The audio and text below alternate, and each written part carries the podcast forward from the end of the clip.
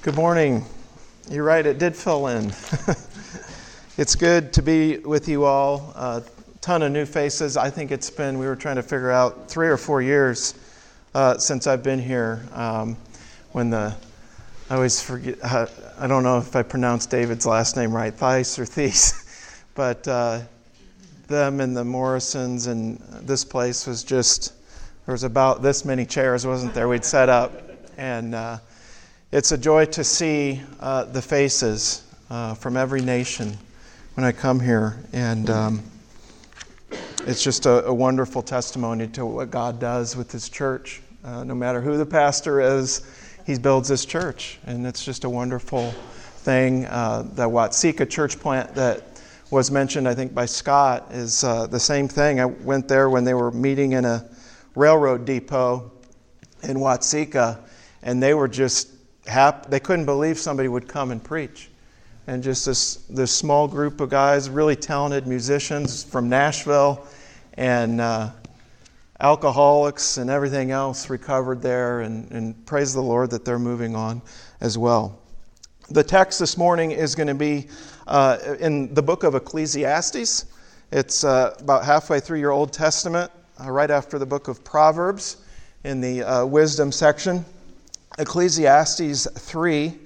Uh, Luke had mentioned that it's upbeat. I don't know if he was being uh, uh, facetious or not, but it is actually both. Uh, Ecclesiastes is um, one of those books that is um, it's wisdom literature, so it makes you think.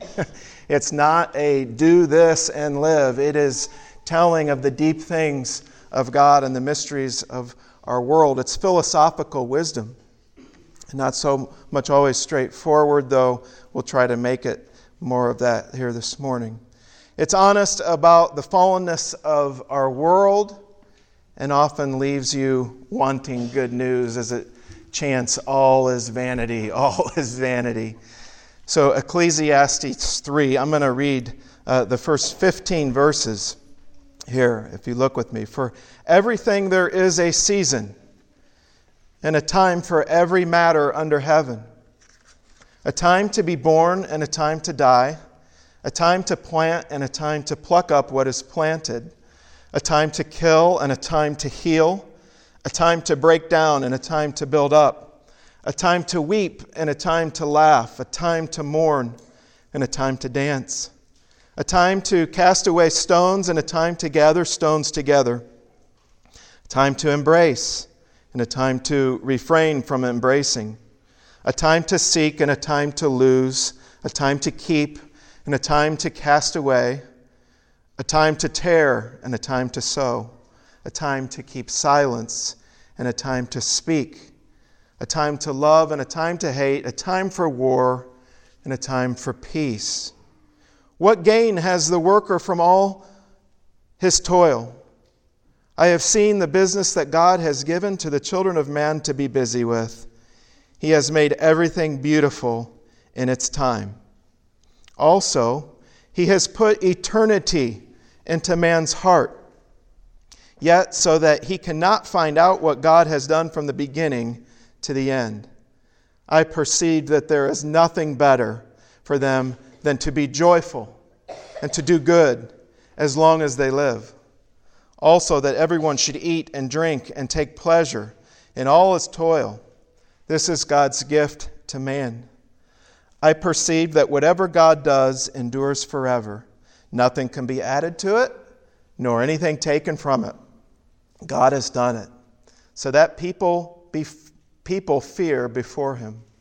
That which is already has been, that which is to be already has been, and God seeks what has been driven away. Let's pray. Our Father, as we attempt in our feebleness to draw near to you now, we know that it's really you that must draw near to us. Thank you for the, the word that's living, that it's active, that it's powerful to encourage us and change our life. And we pray that, Holy Spirit, you would draw near and speak to us wherever each of us are at, in a different place, probably. but your word will speak to us all now. In the name of Jesus, we pray. Amen.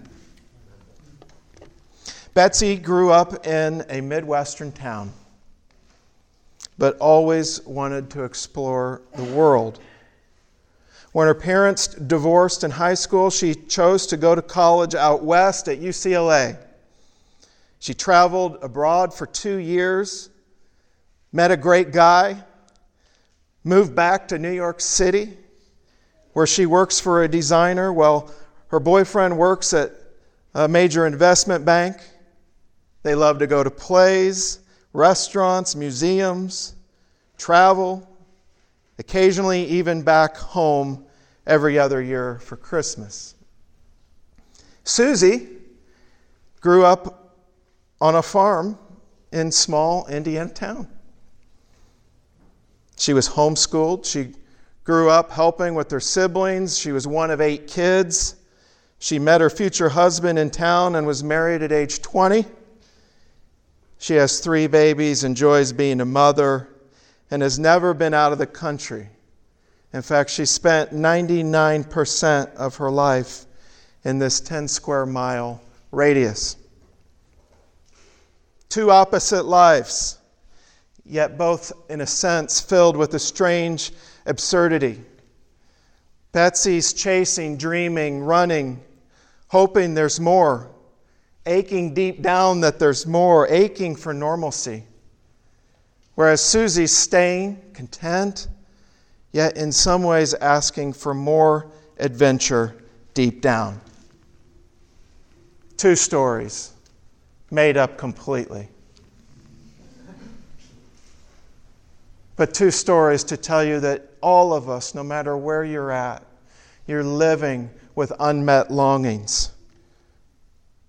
Ecclesiastes speaks to us all to that end with you and I were made just with all of this glory as we like to say we're made in the image of God. Every one of you here man, woman made in the image of God. And yet it's a fallen world and the preacher of Ecclesiastes is trying to to give us wisdom going through. They call him Koheleth, and he's the preacher to the assembly. And he's honest about life. He's honest about the good gifts of God, and he's honest about the fallenness of our world. And he's, in a sense, saying, in one sense, everything is mundane. It's vanity, it's chasing after the wind. Yet, in another sense, everything has this wonderful beauty and your life is shot through with the glory of God. And that's our, tech, that's our focus this morning. God has placed eternity in your hearts, and He set you in a world that is endlessly complex, realistically fallen, and so you'll always be living with these unmet longings. So the question then this morning is how can we live in such a way to redeem the time that He's given us while living with these unmet longings. The preacher, first of all, says it's good to surrender ultimate control of your times.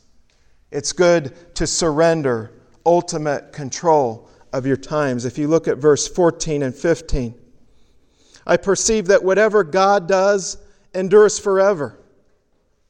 Nothing can be added to it, nor anything taken from it. There is a permanence that is meant to make us fear God. There is a permanence that is meant to make us fear God. What does that mean? I, I had a family member, it was my mother actually, that was involved in a car crash over Christmas, and I get the call 10 a.m. in the morning. The sister calls, Mom's been in a crash the car's totaled. That's all I know. Here's the intersection. I don't know what I'm driving up onto. Could be a funeral, could be not, not so bad. Pull up. They're gone, they've taken it away. She's 100% okay.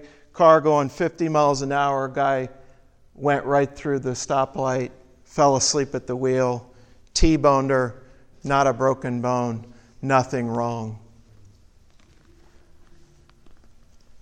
But these types of things have a sense of waking us up They have a sense of saying, you know, you're driving along one minute, boom, next thing you know, you're in a car crash and there was nothing you were going to do about it.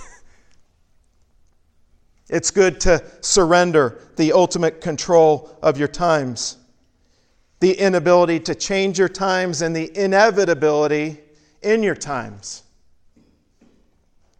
That which is already has been, in verse 15. That which is to be already has been. You may have heard the old Calvinist joke of what did the man say when he fell down the staircase? Man, I'm glad that's over. If you're not into theology, you may not get it. We're nerds in the PCA sometimes. How do we really apply this? Understanding and surrender of, of the sovereign inability of life is an enormous pressure release if you're somebody who is prone to an anxious soul. If you struggle with anxiety, ladies, I'm learning more and more as the years go by that women have all these thoughts going around in their head all the time, and men are anxious too. But there is a huge release that comes when you just step back and say, A sovereign God who made me is completely in control of my times. There's a way to live where you're a control freak, and if things don't go just as you planned or hoped, there is a death, bitterness, anger, unthankfulness. You're building a standard there. You're building a standard that nobody's ever going to meet for you. Surrendering ultimate control of your times. I have an, another car crash story. A friend years ago was converted this way. He's driving along, drives off the road somehow, I don't know how, totals his car. He's laying in a ditch, and he looks up at the Lord, gives him the middle finger, and said, Is that all you got? Then he passes out. He came to Christ a couple months later. Surrendering control of your times. And you see this around, you know, older, elderly people are either the most gracious, loving, merciful, tender people you would ever want to be around and that you just flock to because they're good for your soul, or they're the most cynical, bitter, angry people because of these years and decades now that have caught up without surrendering, releasing control of the times. And so, um, it's good to surrender the ultimate control of your time. Secondly, the preacher Koheleth says it's better to wisely perceive the beauty in all sorts of times. It's better to perceive beauty in all sorts of time. You say, better than what? It's just better to perceive beauty in all sorts of times. And so we get this poem that even as I'm reading it, you're thinking, wow, this is a lot. and verse 1 through 8 goes through all these different sorts of times. And this is wisdom literature. And what wisdom does is it takes the times and it matches the times with the circumstances fittingly. And so the context matters for everything in life. You could be speaking a message in the wrong time, and it could be a great message, but it's, it's, it's misdirected, it misses the bullseye. So we're all born into a specific time. And every season of life has a particular way that the wisdom literature is calling us to, by the grace of God, respond. And it shows existential, which is a big word that you could barely pronounce, and I'm a theologian somewhat. It has to do with your existence, existential. A time to be born a time to die. You were born when you were born. You were born to the family that you were born to. You were born in the country that you were born in. You go to the school that you go to.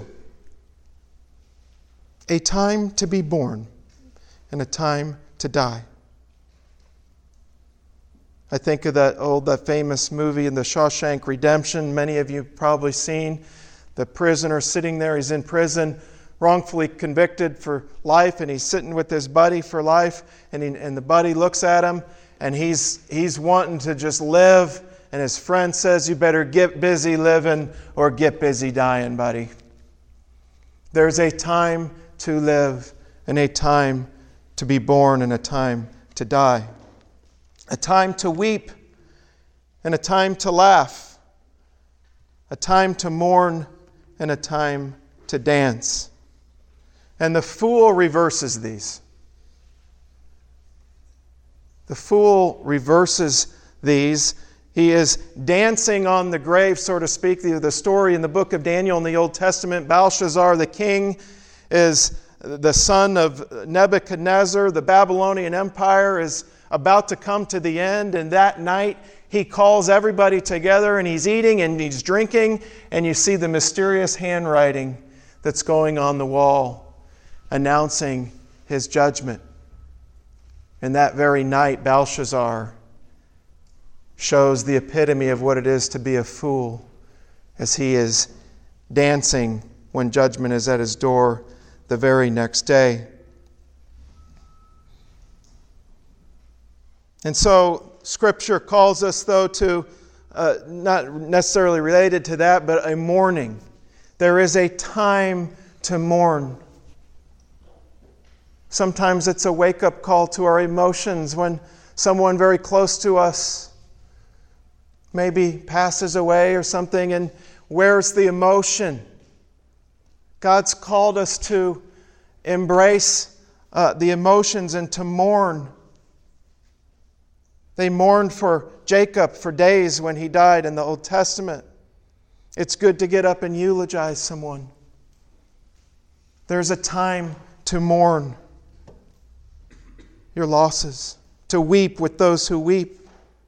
And yet there's a time to, to dance. There's a time to be joyful. There's a time to party.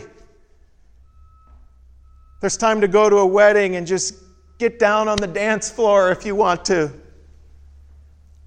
There's a time to laugh and a time to dance, a time to keep silence and a time to speak. This has to do with circumstances that I was mentioning.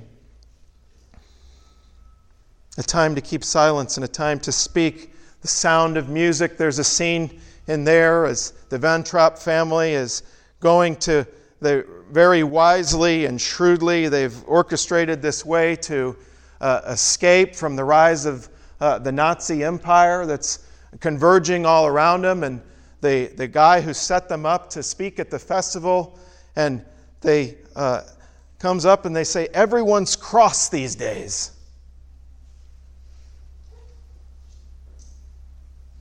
And he said, Everybody's cross these days. And yet he wasn't speaking. It wasn't the time to speak, it was already too far deep in. It wasn't wise at that point to speak. It was wise to speak maybe five years earlier. Now they're just trying to preserve their life. There's a time to act, there's a time to speak. X, all those things have to do with your existence. Then, relationally, a time to embrace, a time to refrain from embracing time to break down, a time to build up, a time to tear, a time to sow. God directs the paths. And you, you may have experienced this in your life, especially those of you who are in the college years or the post grad years, and you have these great relationships that get built, and then you're gone.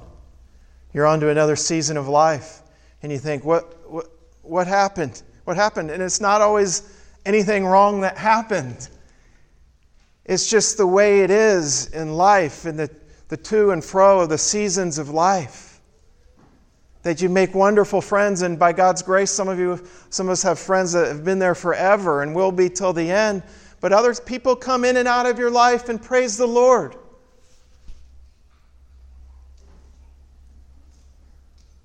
There's a time to break down and a time to build up. The parents with kids know this.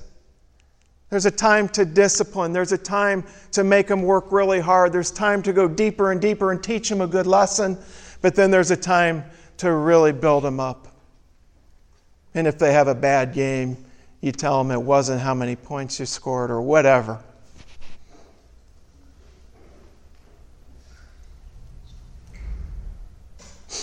There's a time to love and a time to hate.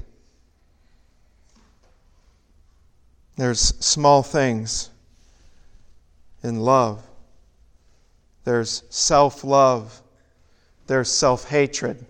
There's a time to have self hatred. There's a time to have self love and speak the gospel to yourself. I had somebody call this week and say, Do you ever just need somebody to tell you the gospel today? I said, Yeah, imagine when you have to preach.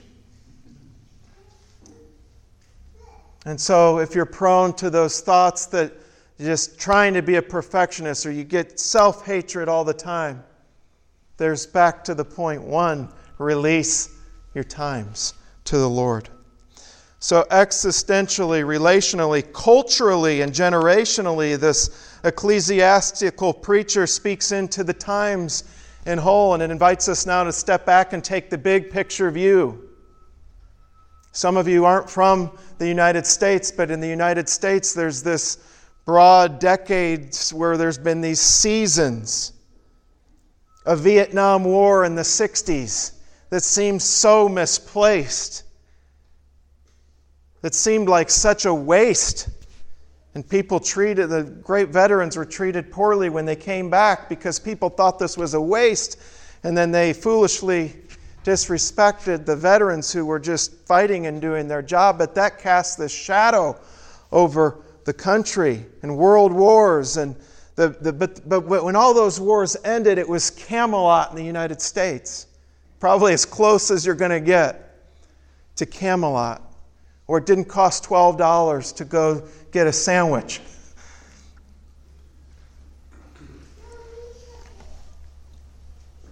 But the Lord is always moving. He's doing things generationally. His, his slowness is not the way that we count slowness.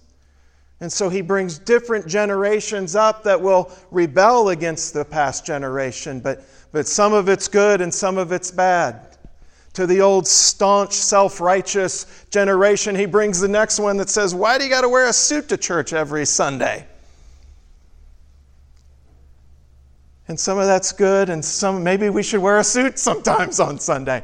I don't know, but you see what I'm saying that the Lord is not leaving us in the same place, and He brings in what was been largely exhausted in postmodern world and uh, millennial now world, where every generation is in a sense clashing, but also adding something that's very valuable for the next generation. You all can think through that in small groups and have discussion. A time to plant and a time to pluck up.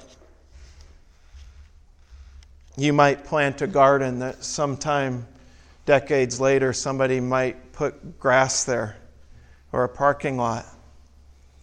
And Ecclesiastes would say it's all vanity. Does that mean that it's fatalism? No.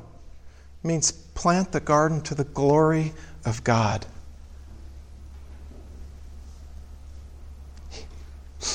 He's made it all beautiful in its time.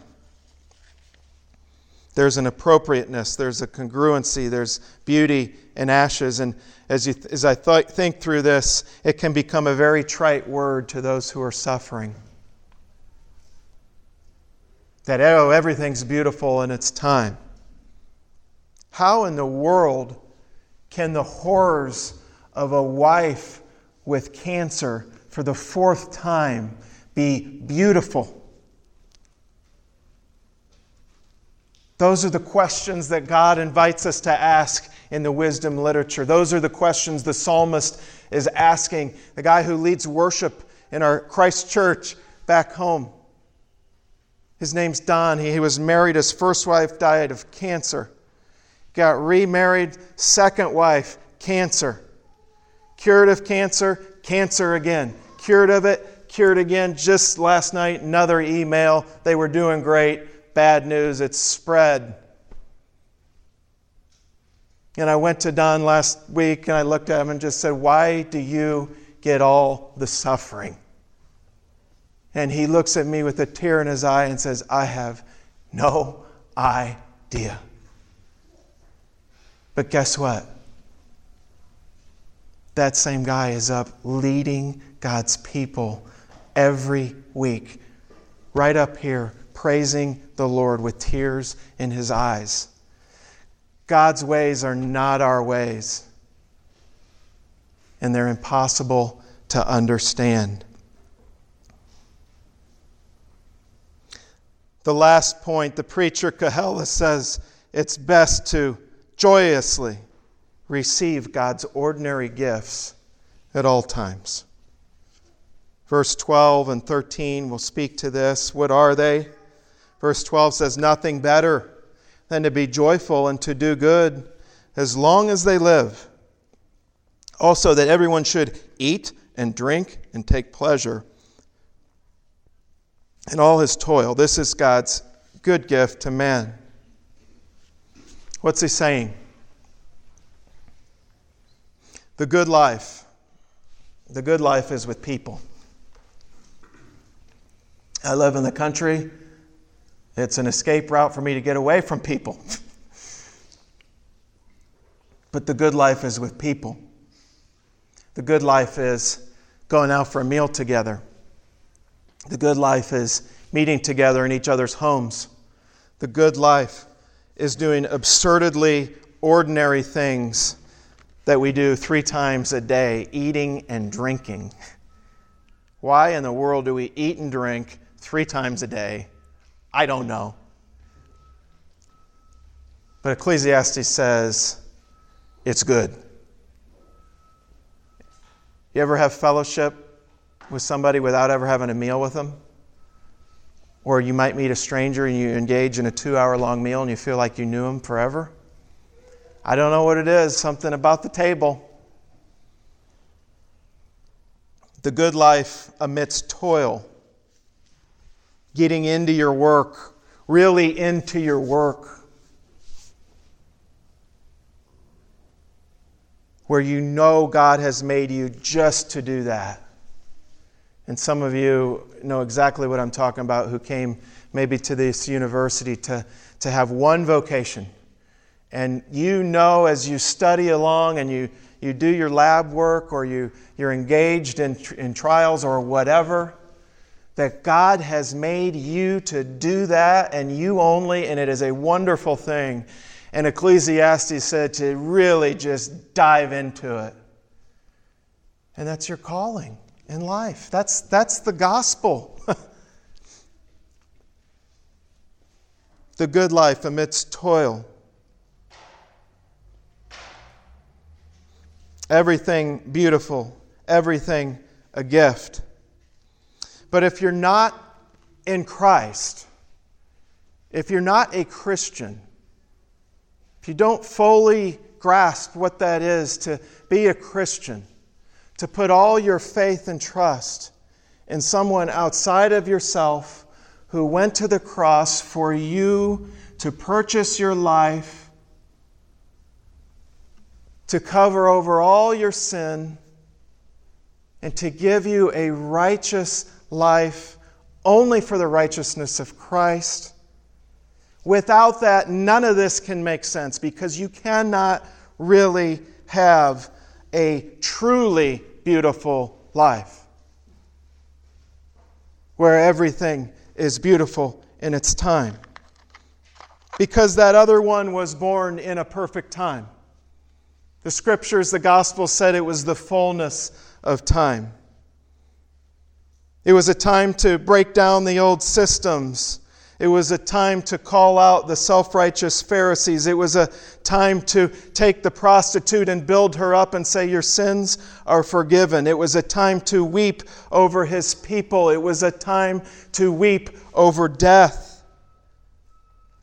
It was a time to seek and save the lost. But it was also a time for war. It was a time for war on the Prince of Peace. It was a time to hate the only one who ever loved perfectly. It was a time to cast him away. It was a time to laugh and a time to mock. It was a time to condemn. It was a time to kill. And it was a time to die. Jesus Christ entered into this world of Ecclesiastes in the perfect fullness of time, and he lived it perfectly with, as a man, the unmet longings of what his kingdom would be one day. He surrendered the ultimate control of his times, even to the end Father, if you would let this cup pass, if there's anything that, would you, that you could do that would prevent me from doing this, but I surrender ultimate control of my times. He showed the beauty in all sorts of times. And he was the table. He took, he took the most pleasure at the table with his disciples, breaking the bread gathered on the night of his own betrayal before finishing his work. Eternity was set in his heart. And he wants you to join him. The time that you were converted or the time that you will be converted is a beautiful time. And I'll close with an illustration from a pastor that's familiar to us it's just fitting. This is a text that you would see in a lot of funerals and a lot of weddings. But he came to, went to seminary decades ago, and his first two funerals were each of his parents. He's a couple months on the job, leads his father to the gospel. Father dies. First funeral, is dad. Year later, give or take. Mama dies. Second funeral is Mama. And that same man has plotted it out for 20 years, preaching the gospel or more than that. And his youngest daughter had a wedding last year. And I, I look at him on the way out and I, I say, I'm sorry. Empty nest. And he looked at me with a tear in his eye and said, We're all just going directly to heaven, and you cannot look back. The Lord Jesus Christ is faithful to you, whatever time or season you're in, and, and whatever you will be in. Praise the Lord for his goodness this morning. Let's pray. Father in heaven, we thank you for this somewhat difficult text and uh, help us to apply it to our lives in whatever way you see fit. Ultimately, help us to be men and women who exude the radiance of your glory, who exude thankfulness and joy, who encourage our brothers and sisters who are suffering, who come alongside those who weep and weep with them but ultimately, Lord, thank you for giving us a life that we can take great joy in and that we can lead others along to a kingdom that will not be shaken one day. We praise you and thank you in the name of Jesus. Amen.